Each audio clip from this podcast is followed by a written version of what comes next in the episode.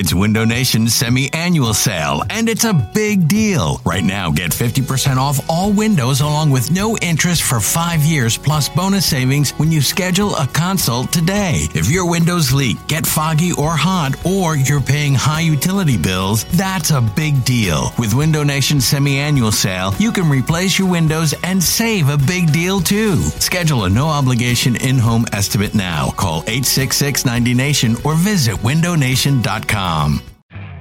You could spend the weekend doing the same old whatever, or you could conquer the weekend in the all-new Hyundai Santa Fe.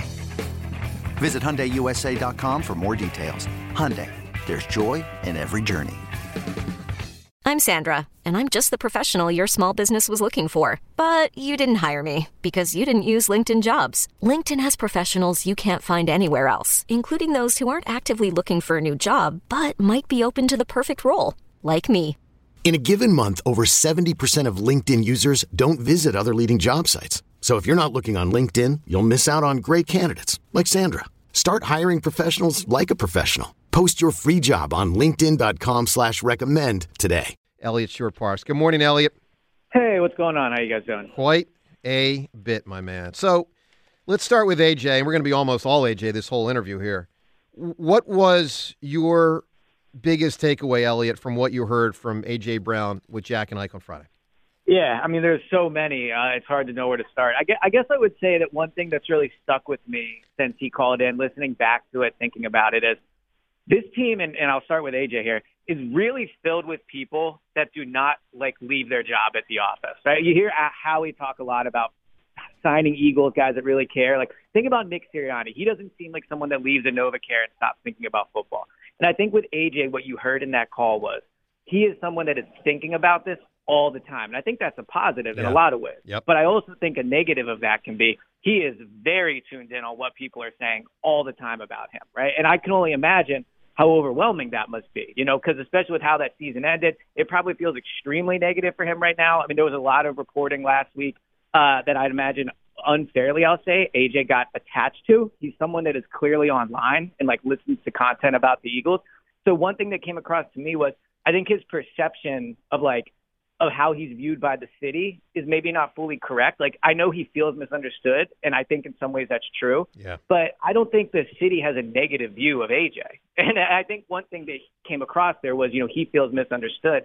I think the majority of fan base and media like thinks very highly of AJ. So I agree with you entirely on that, Eliot. Let's let's talk about the the early answer he gave on on Jalen Hurts, where he referenced rumors being quote total BS, um, but then pivoted to, but I I and this is the exact quote quote I'm not going to get into me and his relationship on the air. It struck me as a convoluted answer that frankly created additional confusion and will lead to additional speculation. What did you make of that answer?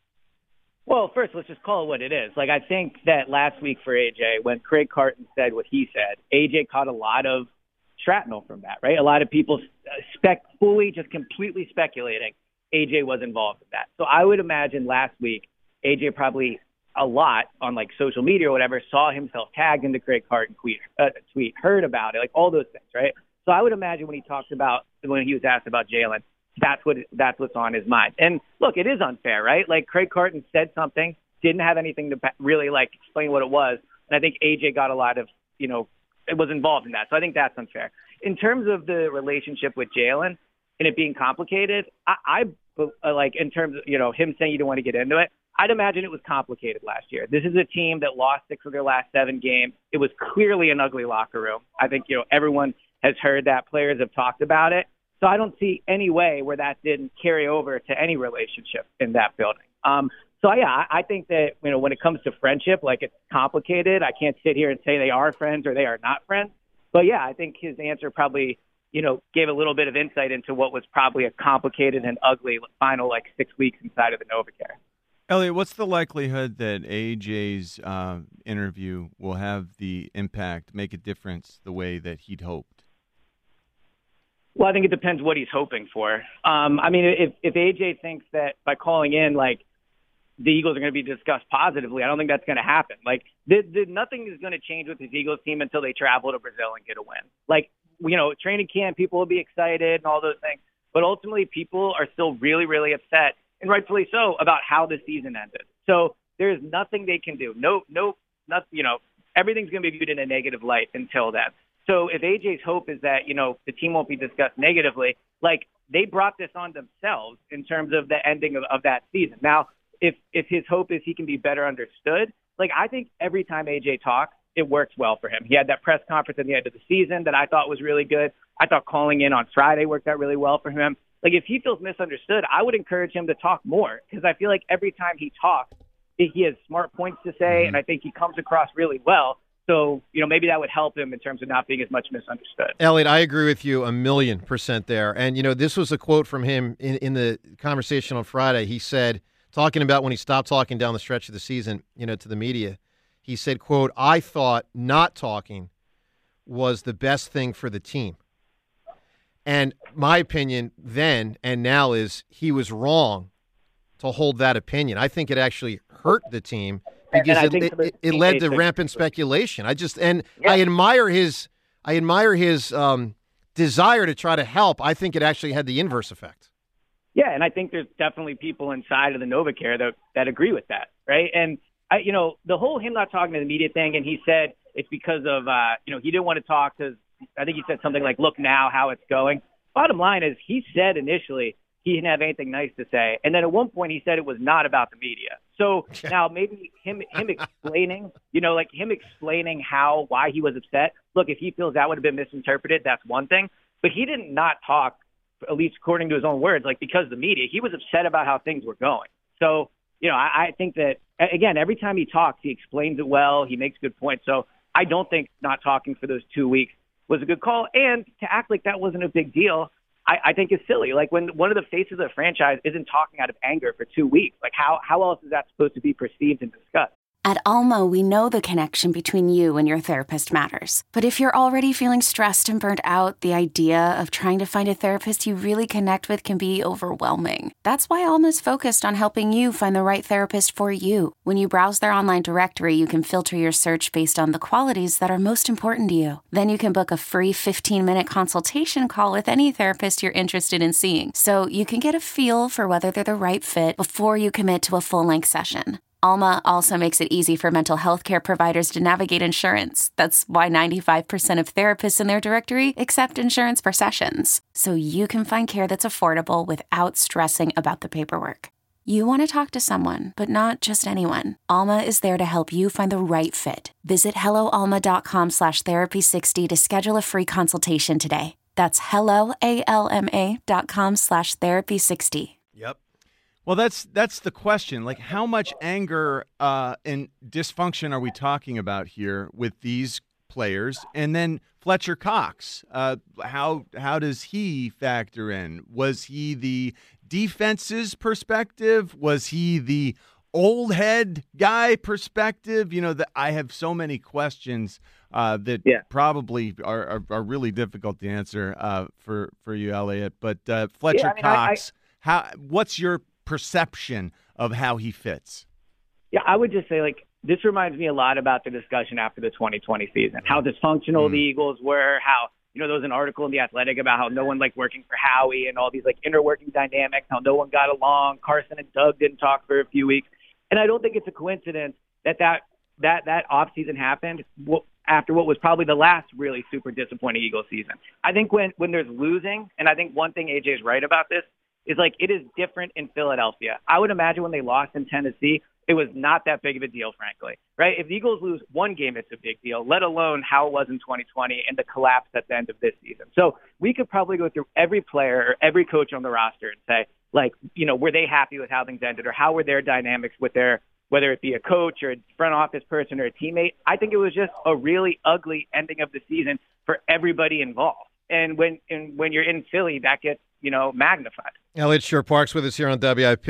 Uh, again, we're going to play the vast majority of that A.J. Brown interview uh, and, and break it down sort of question by question uh, and answer by answer coming up here shortly, uh, this segment. Eliot, let's talk about a few other things. You're about to fly out to the combine. Obviously, Eagles brass, I would assume, is already there. Um, what? Give us just the lay of the land. The combine. How many days this year, and, and what's uh, what's on the Eagles' agenda, so to speak? Yeah. So the combine's about a week. Um, Nick Sirianni and Howie Roseman will talk tomorrow to the media at around 1:30. So obviously a lot to ask them, a lot to get into. Um, in terms of the combine, I know it's viewed as a draft event, and it is. Obviously, a lot of the draft prospects will be there. They'll meet with draft guys. But what the combine really is is a chance for all the GMs, all the agents, all the head coaches to be in one place in a small city, like a compact environment. And this is where things happen. Like I remember last year being in Indianapolis, walking by, and Jason Kelce was there because he was recording stuff for his pod. But that's also where you know they found out he was going to come back. I think this week one thing that they're really going to have to figure out is the Haason Reddick thing. Like I'm sure Reddick's agent is going to be there. He'll be able to talk to all the teams around the league. So uh, while it's a draft event, I think a lot of what will happen over the next five days is things that don't involve the draft, and the Eagles will make a lot of decisions with big guys on the roster that'll really shape next year.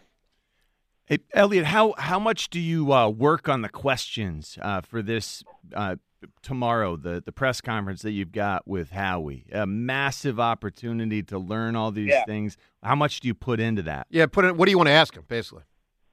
Yeah, well, it's you know, I, it's something I've been thinking about, something I'll think about today and for tomorrow. Like, there's so many things that I, you know, I think the Haason Reddick thing, like I just mentioned, is certainly a major point for Howie. Uh, he has not talked about it; it's just been reported that Haason um, you know, is willing is, is allowed to seek a trade. So hearing him talk about that will be important. I also think with Nick, and I'll you know I'll welcome feedback on this. I kind of think it's another good opportunity for him to explain like how his role has changed. I think that when he he last talked and you know was asked what do you do as a head coach, you know mm-hmm. his answer is probably one that he would want back, and maybe he didn't explain it well. I do think now with a few weeks and maybe with the the you know kind of temperature going down a little, like just hearing him explain how he feels things are differently, I, uh, are different from last year, I think is an important question. So, yeah, a lot to get to for sure. All right, Eliot, final thing here. I saw over the weekend the NFL came out with the numbers for the salary cap. I don't know how much of this you've been able to digest yet, but the salary cap has risen $30 million, which is the biggest jump in NFL history. Um, it goes to $255 million for this upcoming season. Do you have an early read on the implications for the Eagles? Obviously it's all relatable to the other teams. What that salary cap information means from an Eagles standpoint. Yeah, I think the the short thing everyone should know is the Eagles have enough money to do literally whatever they want. In all my years covering the team, I've never seen them have this much salary cap space. Especially you consider Kevin Byard as someone they're probably they're going to move on from or have taken a massive pay cut. Haason Reddick, if he's either traded or extended, that'll open up a ton of cap room. So I think by the time all is said and done, and this is, you know, a rough, a rough estimate, they could have up to $60 million or $55 million to spend. And with the way they structure deals, I mean, you could literally sign probably every single top free agent out there, and obviously you have to extend the money.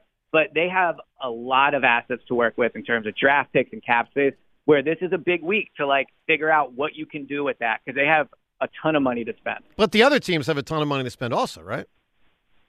Yeah, for sure. But the, the difference is you have to have that money to spend. So you're right. Other teams have money. But what the Eagles have is A, I think they're one of the premier franchises in the league. I think you see that in terms of where free agents go. Yep. But also the way they structure contracts, I think they're better at it than most teams. So when all the teams have money, the Eagles are good at structuring it in a way where it benefits the player. Eliot, have a great trip. We'll obviously talk to you a couple times this week with you out there at the combine. Thanks, buddy. Yep, sounds good. Talk to you. Thanks, you. Eliot. All right, the AJ Brown audio. We're going to get to almost all of it here coming up in a moment.